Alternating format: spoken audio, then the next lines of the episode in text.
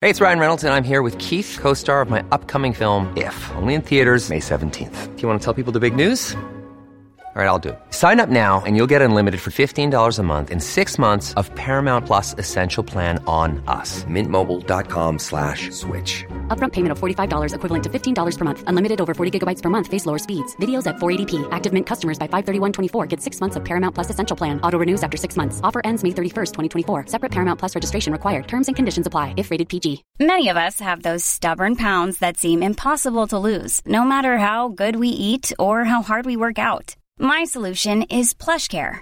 PlushCare is a leading telehealth provider with doctors who are there for you day and night to partner with you in your weight loss journey. They can prescribe FDA-approved weight loss medications like Wegovy and Zepbound for those who qualify. Plus, they accept most insurance plans. To get started, visit plushcare.com slash weight loss. That's plushcare.com slash weight loss.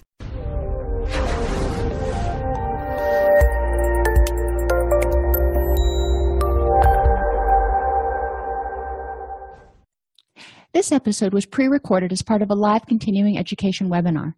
On demand CEUs are still available for this presentation through all CEUs. Register at allceus.com slash counselor toolbox. I'd like to welcome everybody to today's presentation on mental health in the elderly. This is the first in a series of three that we're doing today, uh, that we're doing this week um, on working with older adults. In this presentation, we are going to very quickly go over normal life cycle tasks, and there are other classes that I have that cover the developmental tasks of people who are um, adult and through old age. So we're not going to go super in depth on that, but we want to touch on that. We'll look at some issues with cognitive capacity with aging, change human potential and creativity, coping with loss and bereavement, mood disorders, Alzheimer's disease, schizophrenia in late life prevention and helping the person live well. Then we'll move on to an overview of treatment for older adults and an overview of services and service delivery settings. And then we're going to wrap it all up with identifying a couple issues that face families and caregivers. Obviously, in an hour, we can't do justice to any of these topics. This is just a high level overview, um, and it's based on the American Psychiatric Association's best practice for working with um, older adults.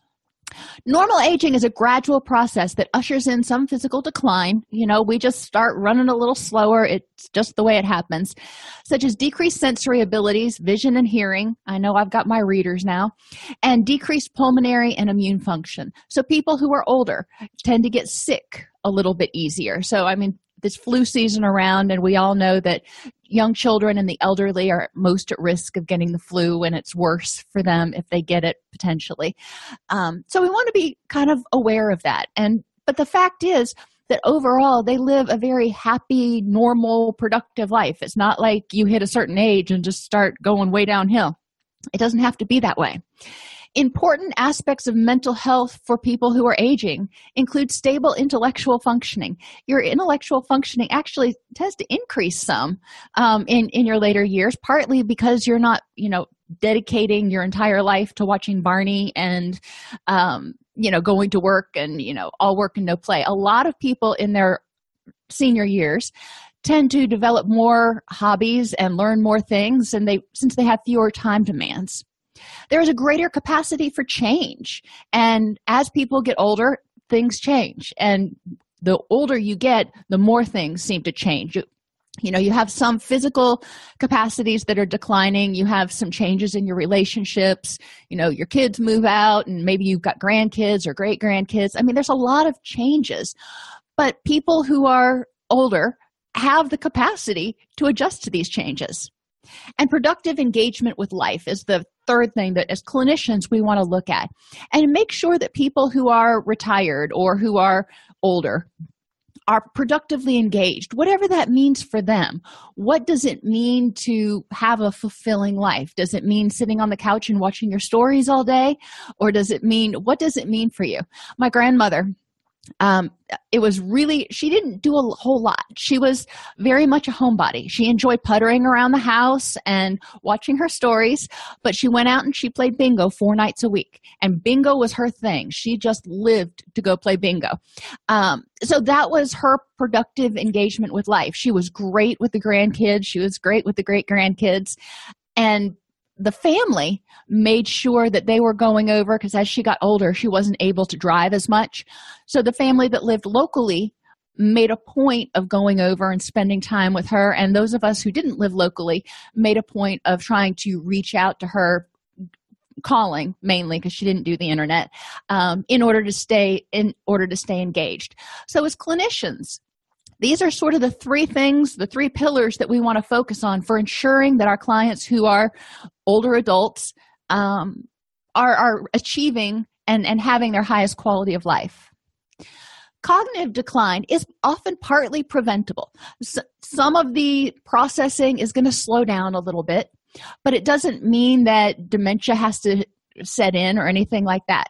Slowing or some loss of cognitive functions takes place most notably in information processing. So, like I said, it takes you a little bit longer to digest stuff, but doesn't mean you don't get it. Selective attention and problem solving ability.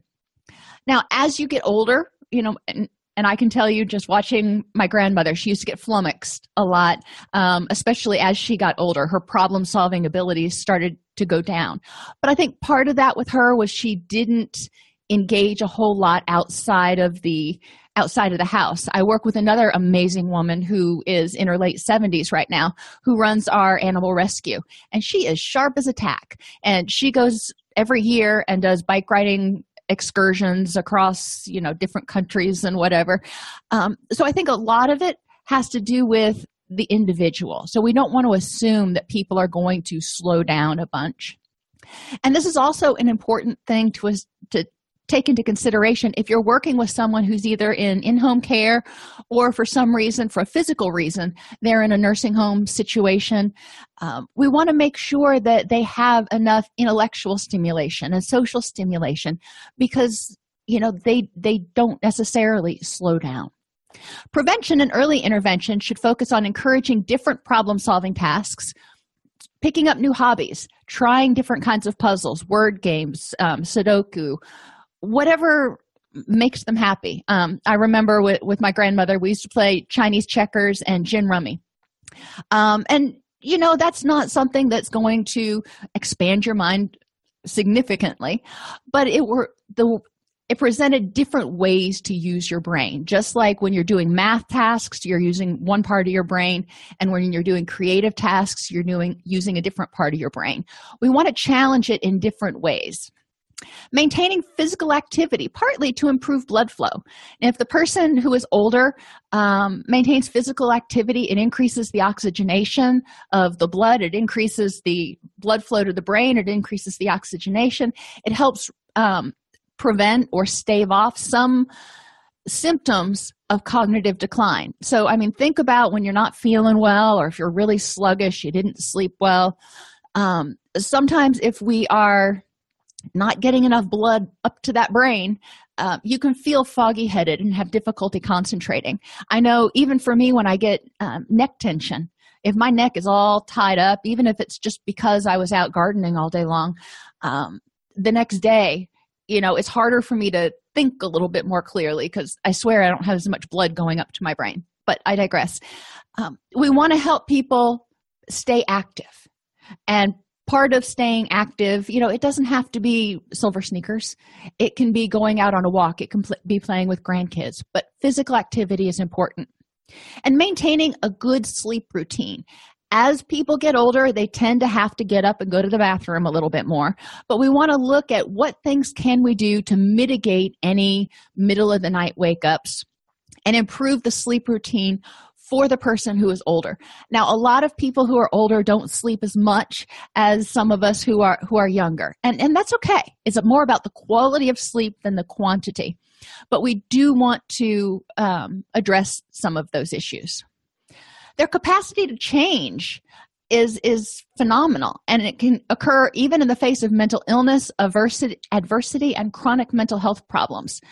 People who are older And I think part of it, and this is just me kind of spitballing, but I think somebody who has lived for 50, 60, 70 years has so many more experiences to draw on that they do have the ability to be more flexible in when things come up. They do have a greater capacity to change because they have more tools in their toolbox, they have more experiences from life.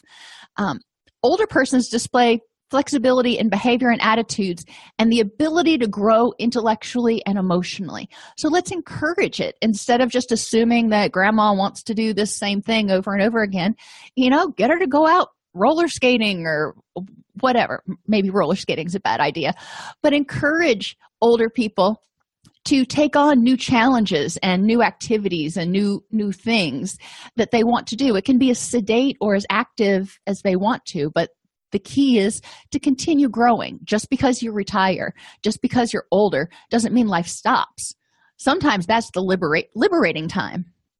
Externally imposed demands upon one's time may diminish, which leaves plenty of time to embark upon new social, psychological, educational, and recreational pathways. I know my mother, for example, is she's never home um, whenever I call call her house, she lives in North Carolina, and she's never home because she's always out volunteering or doing this or doing that, and you know stuff she never did when she was raising me. She was a single parent; she didn't have time to do that, and she was very dedicated to her career. So you know now that she's in her retirement phase of life, she's experiencing and exploring new things that are meaningful and empower empowering to her. So Erikson's theory said that there was this stage of ego integrity versus despair, and it kind of spanned a really long age group. What they found is that ego integrity versus despair can actually be broken down into two little subcategories. The first phase is retirement and liberation, where the person, you know, has feelings of freedom, courage, and confidence. Um, that they're retiring. They don't have to get up and go to the grind anymore. They can do what they want to do. Or maybe they retire from one job and my husband and i always joke because we're never going to actually retire. We're just not capable i think of sitting at home or, or not having somewhere to be. But we're going to move on to a, a second career or a third career or in his case a fourth career. Um, so it's a liberating time where you can figure out okay i've still got you know a quarter of my life in front of me. What do i want to do? Those at risk for faring poorly are individuals who typically don't want to retire and they're being forced out the door. Um, airline pilots law enforcement officers firefighters you know some of those um, uh, professions where there may be harder age limits military military is another big one or who are compelled to retire because of poor health or who experience a significant decline in their standard of living. So it can be just the act of retirement. And we're going to talk about, you know, think about what work provides for you. If you're an extrovert, that provides your energy and your your all the people that you interact with and how much time do you spend at work? Um, so when that's not there anymore who do you interact with? What do you do? Um, but it can also be a financial hit when you have to retire if you have to retire um, because you, you don't have that paycheck coming in anymore. So there can be a significant decline in the standard of living. You know no more maseratis and trips to france on the weekend. It's now you know a, a, toyota and a trip to alabama or or something you know staying a little bit more domestic. So it's important to look at what changes when this person retires. And if we start working with them early you know how can they mitigate anything that they may see as problematic in this phase of their life? You know how can they plan for that ideally they've been working with an investment person or they have a good financial head on their shoulders. So they've planned ahead so they won't take a significant hit to their standard of living. And then the second phase is the summing up and the swan song which is what cohen called it. Um, and this is really what i look at or thought of in terms of ego integrity versus despair. This is the time when people tend to appraise their life's work, ideas, and discoveries and share them with family or society. They want to sum up late life and, and present something and say, I made a difference. So if they look back and they go, you know, I never accomplished anything, they may be at risk for depression or, or other problems. a lot of times when we're talking about um, working with o- older adults, we focus on issues around loss and bereavement because we think, oh, wow, this person's got a lot of losses. You know, my my stepfather, for example, um, he's I think 86 now, and you know he was in um, the media for many many years, and so every time there's a, a broadcaster that passes on or or something, you know, I think, oh, Walter must that must have been somebody that he knew, and generally it was. Um, so yeah there are some losses but studies on aging reveal that most older people generally don't have a fear or dread of death in the absence of being depressed encountering serious loss or having been recently diagnosed with a terminal illness. So you know if they're already depressed and then friends start dying or they experience losses then it's going to be harder to cope with. If there's a major serious loss of some sort like the death of a spouse you know there could be some repercussions that need to be deal, dealt with. And then when people are diagnosed with a terminal illness i mean that just kind of yanks their control away. So you know having to figure out how do i deal with this what steps am i going to take and you know some of the why me and things that everybody goes through when they're diagnosed with a terminal illness. Um, those are things that we've got to look at addressing with the older person if they're facing any of these issues. When people get older, like I said, they face a lot of losses. Social status. You know, if you were a CEO of a company and then now you're not, you're retired, you know, what are you? If you defined yourself by your occupation, um, if you are a professor and then I, I, was talking to one of my old department chairs the other day and he's now a professor emeritus um, which basically means as he put it i'm retired but i still show up every once in a while. I'm like okay well whatever works for you. Um, but social status tends to change. It doesn't necessarily decline but it changes. So we want to help people figure out what this new social status is for them and what do they need in terms of social status. And for that status you know whether it was being a professor or a doctor or a lawyer or whatever it was um, what did that mean to them? And and now that it's not there you know a lot of people who were professors or doctors or lawyers go into mentoring and find a lot of um, reward in working with younger people who are embarking on that career. But so, brainstorming, you know, how can you kind of regain that social status or capitalize on it? You may not be a department chair anymore, but how can you capitalize on all the experiences you had and share it? They may have a loss of self esteem um, as they are no longer in the same social status if they start having health problems if they start being less able to be independent that can take a huge hit on some people's self-esteem. So we want to take a look at what's going on with that and how does the person feel about themselves and their current condition. Um, you know my grandmother is, is the perfect example because she was just wickedly independent. And when she had to go into an assisted living facility it was something that she fought tooth and nail and she was very angry about. She understood um, why it had to happen. She understood what was going on. Um, but she w- didn't stop her from being angry. And it wasn't so much angry at the family but angry at the situation. Um, because she now wasn't able to live in the house that she lived in with my grandfather for 35 years. So these are all things that we want to keep in mind when we're working with people. What is it about this loss that is pivotal to you physical capacities you know whether it's your eyesight or your hearing or both um, your ability to the, speed with which you can run a mile you know all of those things may decline over time or some people start developing heart conditions or or something else which minimizes um, what's going on. Uh, death of friends and loved ones you know that one we kind of talked about it happens. And some people are just like well it was their time to go. You know i'm okay with it. Other people are like oh i'm going to be next. Um, so it's a matter of working with that older person to figure out what how do you feel about this? How do you come to terms and that level of acceptance? Will they have to work through the grief process for all of these? Sure. You know any loss you've got to work through that grief process. Sometimes it's, you know, real fast. Sometimes you get hung up. But there's always going to be a certain amount of denial, anger, bargaining, depression, then acceptance. So, what does acceptance look like? What other things might older adults lose? And I see somebody said, uh, no more IT department to support you.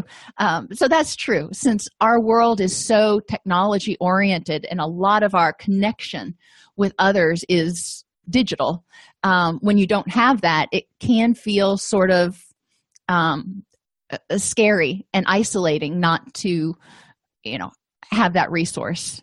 Thankfully or, or not i guess with my husband being a uh, computer forensic examiner whenever anybody in our our family has a problem um, they call him okay and somebody suggested when there's multiple deaths especially multiple deaths in succession you know within a six month period or something um, that can be more impactful than if it's just you know the occasional death or passing. So looking at how many um, losses has the person experienced looking at their independence what is it that they've lost? Is it the ability to drive? Is it the ability to um, to read things as clearly. I mean sometimes your vision gets people's vision gets so bad that even with readers they have a difficulty reading or they need um, uh, hearing aids. One of my friends just had to get hearing aids and he he's not adjusting to that so well. He refers to them as his old man, old man headphones, but they've got Bluetooth, he says. Um, so, on this topic with loss and bereavement, per- persistent bereavement, and obviously this is the loss of someone, or serious depression is not considered normal. We don't want to just say, well, you know, that's going to happen when somebody dies, yada, yada. No, you know, we want to help the person figure out what's going on. Bereavement is an important and well established risk factor for depression. At least 10 to 20% of widows and widow, widowers develop clinically significant depression during the first year of bereavement. Without treatment, such depressions tend to persist, become chronic, and lead to further disability. And you remember in the DSM 5, they took out that bereavement exception. So if they're bereaved, but they're also clinically depressed, we can diagnose them with clinical depression. But what about mood disorders? What about mental disorders? Older adults are encumbered by many of the same mental disorders as are other adults. However, the prevalence, nature, and course of each disorder may be very different. So you don't want to assume what depression looks like for a 20 year old, it's going to look the same for a 65 year old. Just like you wouldn't assume that depression in an 8 year old would look the same as for a 20 year old. So we want to look at developmentally where this person's at. Um, uh, what's the word I'm looking for? Culturally, how do they display the symptoms of depression? Many older patients tend to deny psychological symptoms and present with somatic complaints, which amplify physical symptoms and distract patients and providers from attending to underlying depression. Um, a lot of people, and, and I hope this is changing by the time we get to the place where I'm ready to retire. But a lot of people from my grandmother's generation, especially, it was not okay to talk about depression and mental health stuff. So they would talk about their abdominal upset or their headaches or their fatigue and the physical complaints. And the doctor and often would present to medical pr- practitioners not mental health practitioners because they wanted it to be something medical that could be relatively easily fixed they experience symptoms of depression and anxiety that don't meet the full criteria for depressive or anxiety disorders. So don't rule out depression or anxiety NOS or persistent depressive disorder. Um, and even if it doesn't meet the criteria for any of those, does that mean it doesn't deserve treatment? Heck no. Um, if the person is presenting, if the person is symptomatic and says, This is not okay, I'm not having a good quality of life, the earlier we intervene, the greater the chances of that person making a full recovery and preventing further problems. Mental disorders have a high comor- comorbidity with other medical issues. So we do need to ferret that out, which is where working with a um, gerontological specialist will really help. So you can ask, are these depressive symptoms because the person has low blood pressure and their cardiac issues, side effects from medications?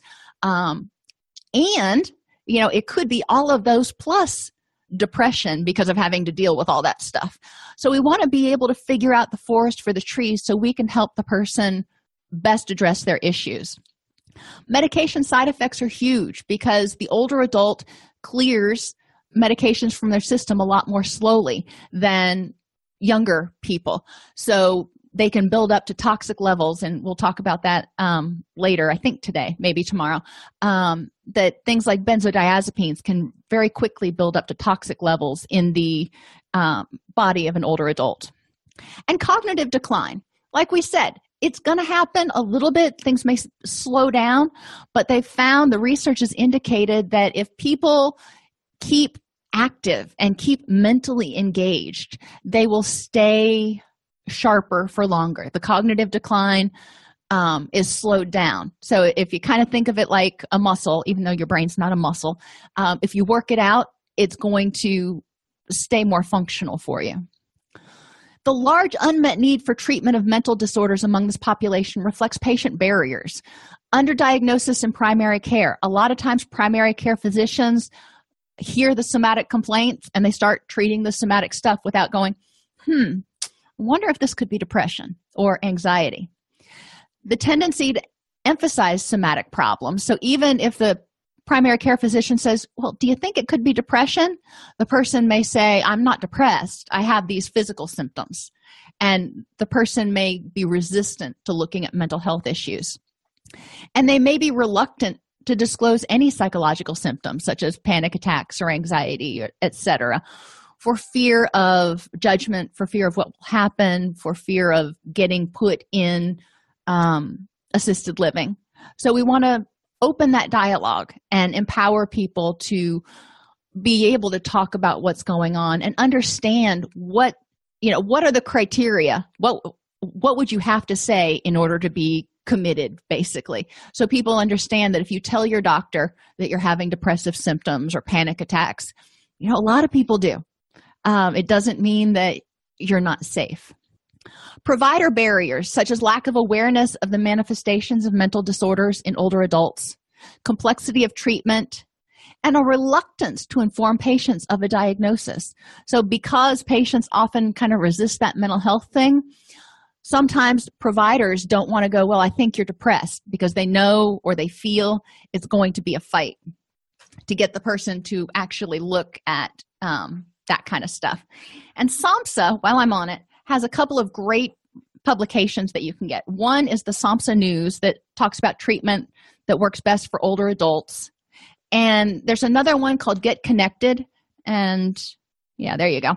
Um, linking older adults with medication, alcohol, and mental health resources. This has handouts in it. It has a lot of stuff that can be used for outreach, prevention, that sort of stuff. As always, from SAMHSA, it's free go online you can order it. Mental health system delivery barriers um, such as time pressures and reimbursement policies and working with medicare and you know capitation and all that kind of stuff.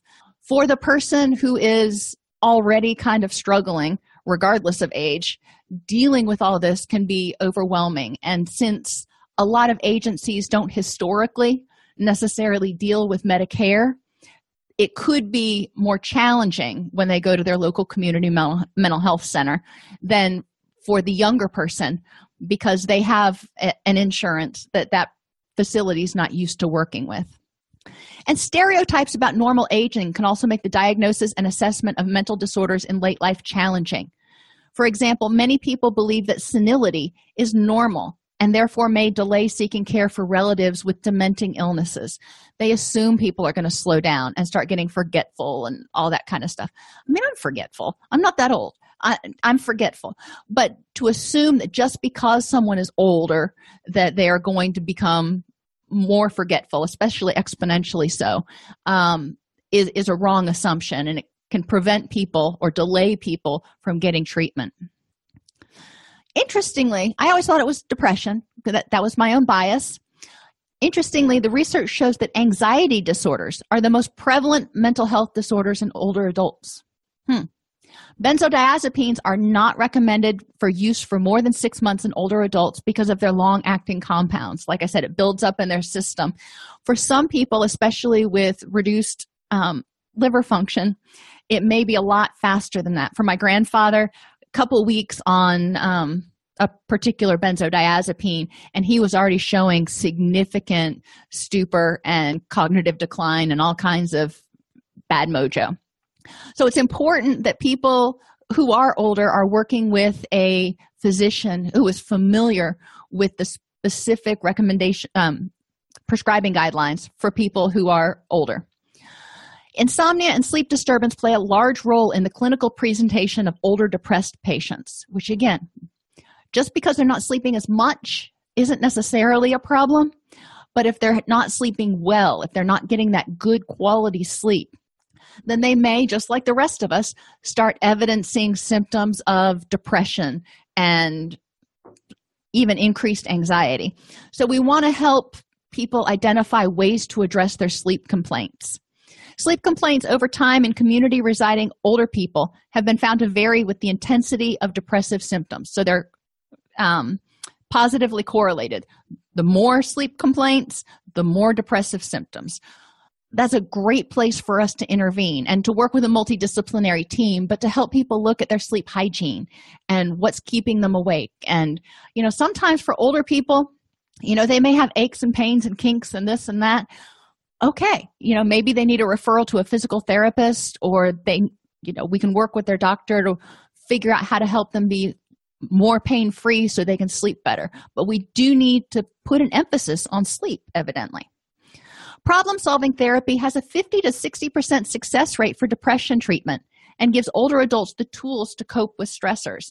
So, we want to look at cognitive behavioral therapy and problem solving therapy with this population. Older persons, people over 65, have the highest suicide rates of any age group. The suicide rate for individuals 85 and older is 21 suicides per 100,000.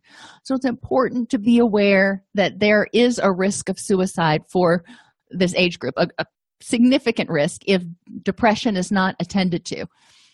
Minor depression, depression NOS, exists in around 8 to 20% of older adults, but is not recognized as a disorder in the DSM. You know, it this minor depression as they call it doesn't rise to the level of any of the di- diagnostic criteria in the dsm minor depression is associated with 51% more days lost from work than is major depression. So that minor depression that oh i just i don't have it with me in, in me to go to work today. You know i'm kind of depressed. I'm just not feeling it. Um, you know it can erode a person's social support system. It can erode their self-esteem. It can erode their energy. And eventually it can develop into major depressive disorder. The key is we really need to be attuned to these minor depressive symptoms and help people be attuned to these symptoms and realize, oh, this isn't normal, and figure out what can I do. This is, I, I don't have to feel this way. Minor depression can be an indication of persistent depressive disorder um, or a response to an identifiable stressor, such as a loss of some sort or a change of some sort. You know, sometimes, you know, older adults are very capable of change and very capable of adaptation, but it may take a minute. So we want to take a look at it and figure out what does this change mean to this person and how can we help them embrace it. Dementia precox was an early term given to schizophrenia. Schizophrenia can develop later in life.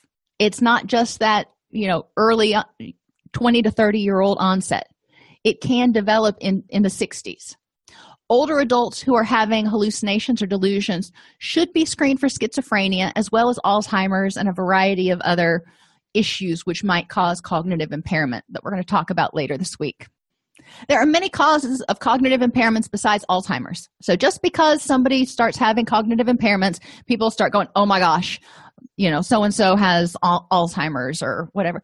Not necessarily. So let's take a look at what else could it be and the differential diagnosis obviously isn't what we're going to do as mental health clinicians but we can help educate the patient and quell some of their anxiety about going and getting it evaluated to figure out what are we dealing with here mild cognitive impairment is not unusual and generally does not meet accepted criteria for alzheimer's so we want to put that out there right away. Mild cognitive impairment, not unusual. you know, and some of it can even be reversed. So let's not start freaking out quite yet. If somebody has Alzheimer's, they're also going to have problems with memory, language, object recognition. Like they'll see something like this and they won't be able to name it. It's glasses that I don't know what that is. Um, executive functioning, you know, managing their day to day activities, psychosis, agitation, depression, and wandering. So there's a whole lot of symptoms that go into Alzheimer's. Misuse of alcohol and prescription medications appears to be a more common problem among older adults than abuse of illicit, illicit drugs. Well, that makes sense. Alcohol and prescription medications, you know, most older adults can get those really easily. Alcohol, you know, you can get at the store, but a lot of physicians are more than happy to prescribe medications. You know, not all, but some. And, uh, you know, a lot of older adults have multiple physical problems. So it's not unusual to end up with a whole cabinet full of painkillers and sleep aids and, you know, things that could be abused. Benzodiazepine use represents an area of particular concern for older adults given the frequency with which these medications are prescribed at inappropriately high dosages and for too long. Again, because the body doesn't clear it, it builds up in the liver, can have a lot of bad side effects. The rate of alcohol use disorders or heavy drinking in older adults is about 3 to 9%. Decreased tolerance to alcohol among older individuals may lead to decreased consumption of alcohol with no apparent reduction in intoxication. So, think about that for a second.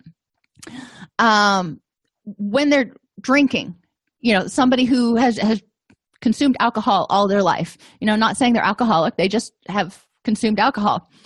It now, now maybe they can drink a beer and have the same level of intoxication as they used to have after a six pack.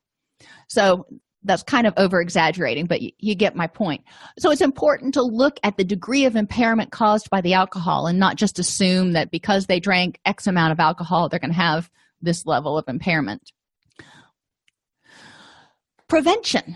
You know, ideally, we want to get in there early and prevent these problems from even happening um, and make sure that people can identify problems early.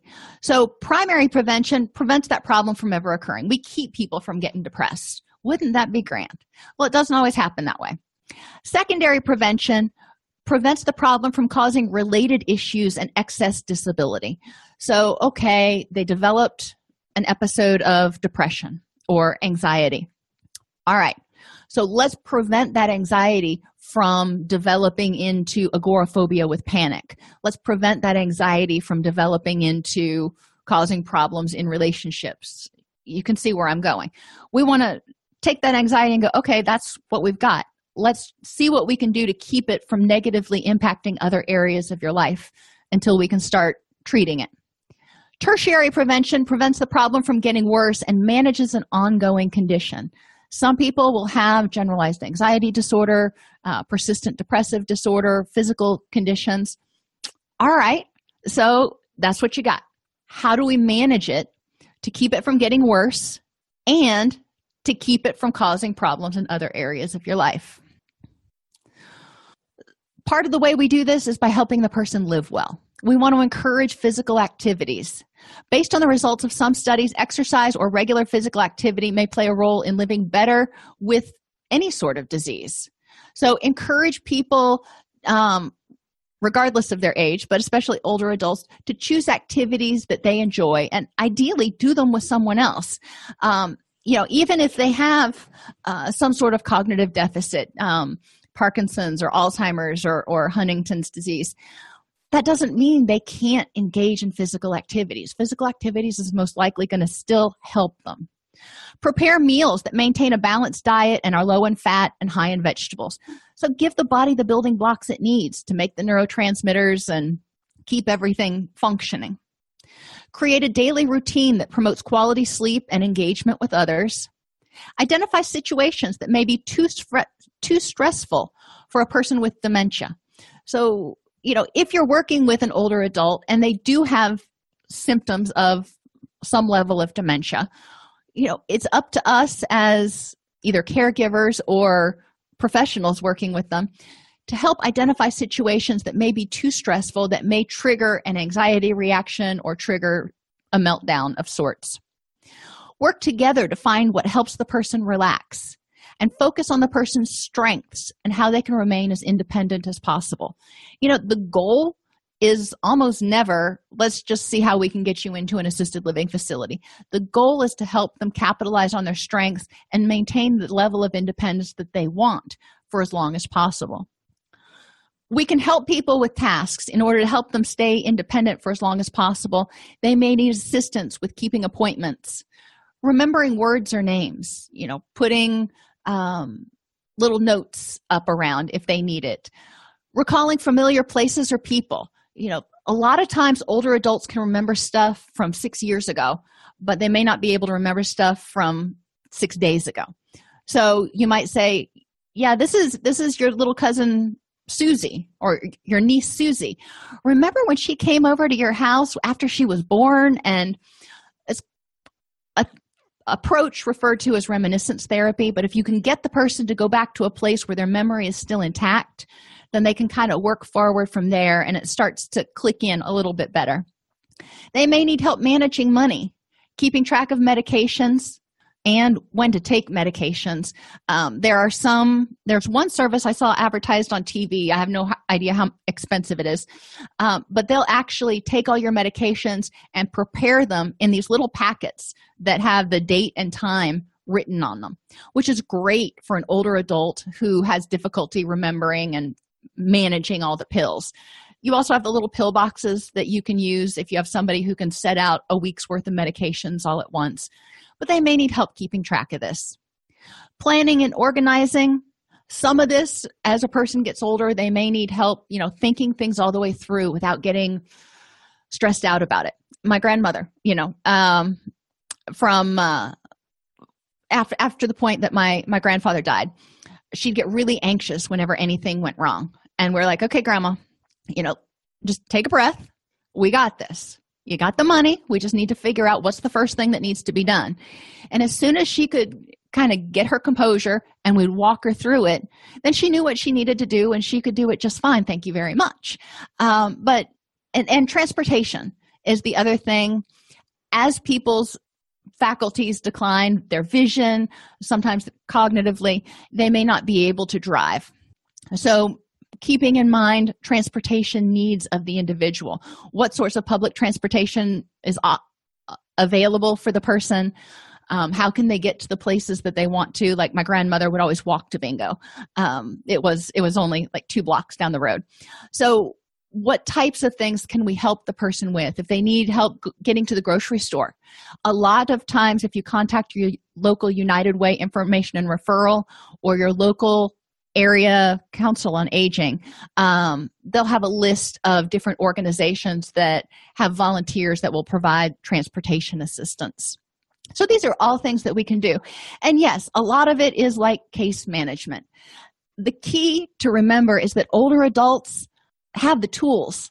You know we just have to help them kind of access some of those tools and keep track of some of the stuff that seems overwhelming you know because i mean think about how much faster things move today and how much more in, um, convoluted things are, are today intricate things are today than they were back in 1920 you know we've got computers we've got electronics we've got i mean i know to turn on my tv we have three different remotes and i just hand them to my daughter and i'm like turn the tv on for me. Um, and she's like okay ma whatever. Um, but you know and again i'm not that old. So imagine somebody who had never grown up with any of that and they're having some declines in information processing speed. It may feel like they're never going to get there whatever whatever they're trying to achieve. So as support persons we can help. We can help them figure out exactly what needs to be done. With my grandmother she didn't need anybody to do it for her she just needed somebody to walk her through the problem solving steps you know get her calmed down so she could think clearly and then she was perfectly fine doing it we want to learn what to expect in the middle stages of any sort of cognitive impairment so we can be prepared. If we have somebody who's experiencing cognitive decline, know what signs to look for. Try to use a calm voice when responding to repeated questions. Now if you've had a two-year-old or if you've worked with somebody who's older who may just ask the same question over and over again sometimes it can get really frustrating. You're like i just answered that. Um, every once in a while you know my teenagers will do that. I'm like really? I just answered that five minutes ago. And regardless of the age if you use a snippy voice or a condescending voice it's not going to have a good result.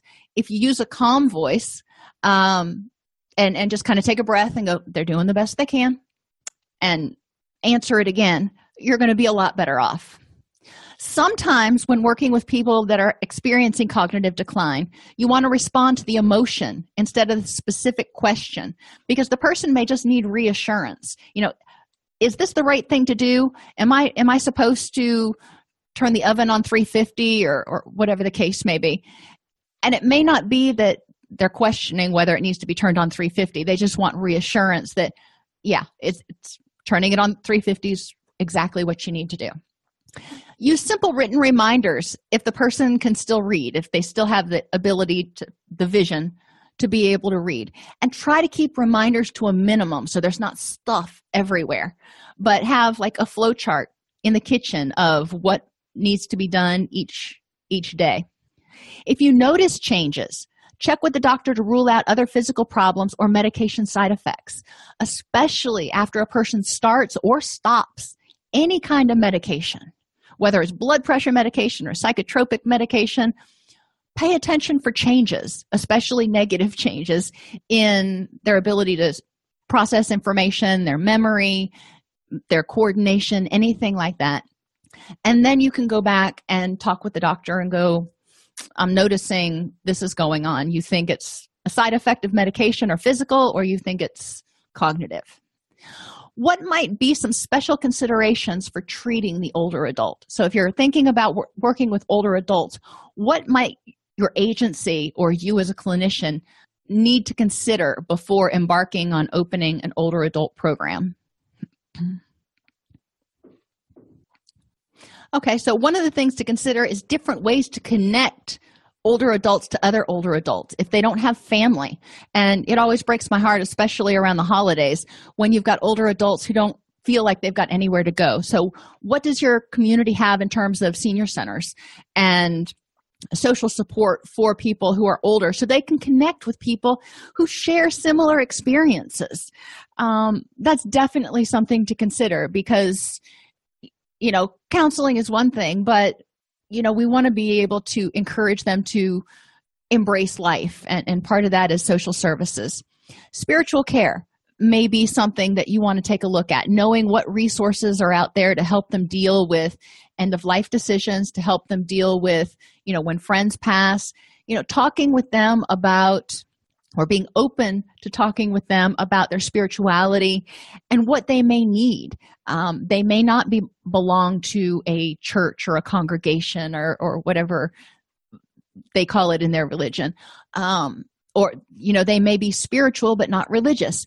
So who could help you or do you need help? Other things to consider are just the age of the people working with them. A lot of times people who are older um, tend to respond uh, easier. Not that they won't respond to younger people but they tend to respond a little easier to people who are closer in age to them. Um, we uh, when i was in florida we opened an older adult program an outreach program.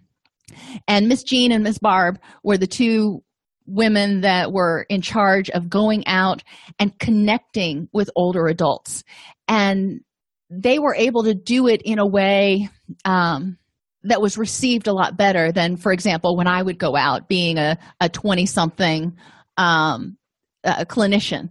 So they were able to go out and go yeah I've been there you know i've had two husbands pass on me and yada yada yada. Um, and, they were able to connect on other levels. And they were also able to destigmatize the process. They were able to say you know i've been through this. And you know it's it's unfortunate. It's not pleasant to go through but it's not shameful to be depressed. It's not shameful to have anxiety or an addiction or whatever the case may be Special considerations in selecting appropriate medications is another thing. You want to make sure you're working with a uh, psychiatrist who, you know, or or physician who is familiar with with prescribing to older adults. Physiological changes due to aging may cause ch- differences in the way the older adult absorbs, distributes, metabolizes, or excretes medications, psychotropic or otherwise, but especially psychotropic. So, what you expect may not be the outcome that you get. They may absorb a whole lot more um, really fast. Um, it may not distribute the way you expect it to. So, it's important to work with uh, educated physician. Older adults have increased vulnerability to side effects of medication, including tardive dyskinesia. So, if they're taking these medications, even at an appropriate dosage, they tend to be more susceptible to side effects. So, as clinicians, we can be aware of looking for signs of side effects and helping the patient advocate for themselves.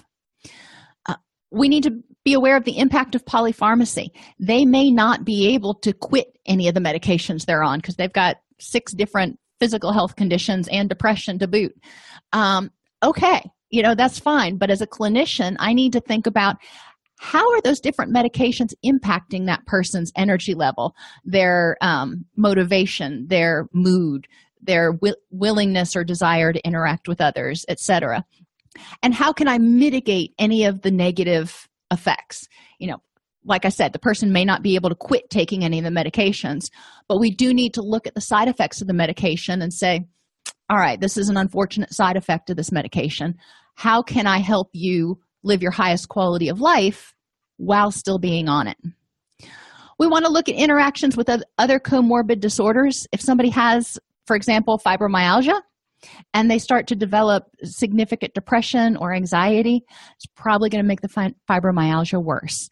The fibromyalgia gets worse, the depression and anxiety is going to get worse. So, you know, that's just a quick example, but recognizing the impact. If they have even something like COPD, you know, that prevents as much oxygenation. They may not be getting enough oxygen, which may contribute to depression. So they may need to see their doctor about increasing their oxygen levels or whatever.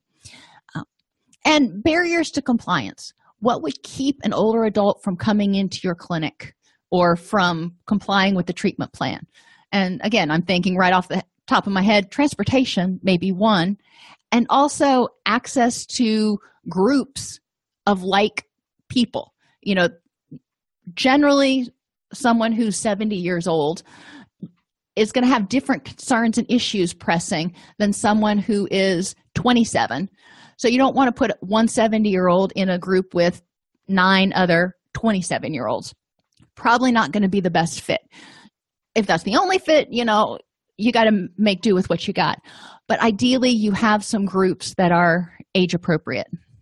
In general, pharmacological treatment of a depression in older adults is similar to that of other adults but the selection of medications is more complex because of the side effects and interactions with other medications for concomitant somatic disorders. So, SSRIs tend to be equally effective as tricyclic antidepressants with fewer side effects. That's true for older adults as well as everybody else. Um, but it's important since older adults are more susceptible to side effects. 60% to 80% of older patients with moderate to severe unipolar depression can be expected to respond well to antidepressant treatment. Now, if that number is still accurate, um, you know, that's a much, much, much bigger treatment effect than you see in younger adults, where you where a lot of the research recently is showing only about a 35% response rate. So, whether it's placebo effect or the medication itself, it seems to be doing something. So, SSRIs tend to be a first line treatment for older adults with unipolar major depression. Cognitive behavioral and problem solving therapy both seem to be effective. CBT modifies thought patterns, improves skills, and alters emotional states that contribute to the onset of their mental health issues. Problem solving therapy postulates through improving problem solving skills, the patient can cope with stressors a little bit more effectively. The two of these are not mutually exclusive. You can use them both with patients. Now, when you're choosing a treatment setting, you want to kind of pay attention to what's needed. Landscape for Aging tries to tailor the environment to the needs of the person through a combined focus on health and residential requirements. So, even if it's not a residential program, if it's a drop in program, for example, um, the people are going to be there for four or six hours. So, we want to tailor the environment to the needs of the person. Where are they going to need a place where they may occasionally be able to lay down? Are they going to need, you know, what types of things might they need to help them feel comfortable and empowered and stimulated um, without being overstimulated? Long term care has come to refer to a range of services for people with chronic or degenerative illness or disabilities who require support over a prolonged period of time in institutional or community based settings. So, long term care does not necessarily mean an assisted living facility.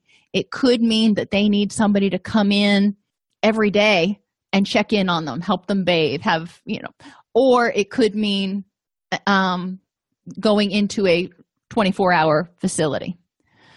Primary care pre- represents a pivotal setting for the identification and treatment of mental disorders in older people. Many older people prefer to receive mental health treatment in primary care. So, what does that mean for us? Well, that means we have an opportunity because if we can pair with some um, primary care physicians who work with older adults and provide services in their office, we're going to be more likely to have good luck than if the person has to leave and make an appointment with us and yada, yada, yada, because they're familiar with the primary care's office and they tend to trust the primary care physician. Nursing home support groups, and adult daycare are all options to provide caregivers a break.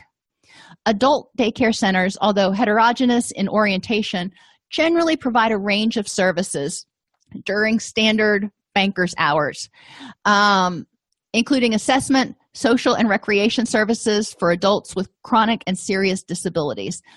You can Google adult day centers in your area and find that there's probably one or more in your area. You can also look at the National Association of Area Agencies on Aging um, in order to find other resources that are available not only for the older person but for caregivers. And this link here is a link from the um, uh, alzheimer's.org that provides you sort of a checklist. If you're looking at selecting a center for adult daycare or for residential care what kinds of questions should you be asking? Because a lot of us don't even have a clue what kinds of questions we need to ask and finally we've been talking about the older adult but a lot of times there's a caregiver involved somewhere my grandmother bless her heart was very independent right up to the very end so we never had anybody living with her, giving her 24 hour care, etc. But we were all involved in making sure she was getting to her doctor's appointments and this and that, and talking amongst ourselves about declines we were seeing and concerns that we had. Um, care partners, and it's different for children versus spouses, um, but in some ways it's the same. So, you know, th- that's a whole webinar we could do. Regardless, the care partner is often going to experience denial that this is happening. You know, they remember the person who was spry as anything. Then comes the fear, stress, and anxiety about the progression of the cognitive decline and challenges in providing future care. What are we going to do when mom can't live alone anymore? Um, or, you know, my uncle had Alzheimer's. My aunt was thinking, you know, pretty much from the beginning, what am I going to do when I can't provide his care anymore? And then how am I going to deal with that guilt about putting him in a facility? Then there's issues of anger and frustration toward the diagnosis and a loss of control over the future. And potentially, there can be some resentment about how role as a caregiver is impacting your life. You know, I didn't plan on taking care of this person. I didn't plan on having mom move back in with me yada yada so people need to deal with their frustration uh, when things like that happen and grief and depression sadness or a sense of loss over the relationship may also lead to feelings of hopelessness so seeing how things are never going to be quite the same anymore and seeing that your loved one is probably you know closer to passing on than you probably wanted to admit you know caregivers may really have to come to terms with a lot. So there's a lot of stuff that caregivers need to address of their own stuff, not just trying to take care of their loved one. Normal aging is a gradual process that ushers in some physical decline, such as decreased sensory abilities and decreased pulmonary and immune function. Decline in cognitive capacity with aging is partly preventable. Older adults display flexibility in behavior and attitudes and the ability to grow intellectually and emotionally. Losses with aging include social status, self esteem, physical, physical capacities and independence, and death of friends and loved ones. Anxiety disorders are the most prevalent mental health disorders in older adults. And it's important to remember that there are many causes of cognitive impairment besides Alzheimer's. So we need to look at what's causing it. And I think that's tomorrow's webinar. Mild cognitive impairment is not unusual and generally doesn't meet accepted criteria for Alzheimer's um, or even schizophrenia late in life. So we want to make sure people understand that it's possible it's just a very benign situation. We want to focus on the person's strengths and how they can remain as independent as possible. Encourage quality sleep, daily routines, and proper nutrition. Use cognitive behavioral and problem solving therapies to help people deal with emotional issues. Older persons clear medication from their system more slowly and are more susceptible to side effects of many medications. So it's important to use a physician who's educated in working with older adults. And day treatment drop in centers are available throughout the country for respite care, as well as to facilitate interaction and allow caregivers to work. So, caregivers can deal a little bit with the change that they're experiencing by relying on some outside resources. And it's important that we remember that caregivers often have their own emotional, financial, and social needs that need to be addressed when caring for a parent or spouse. Alrighty, are there any questions?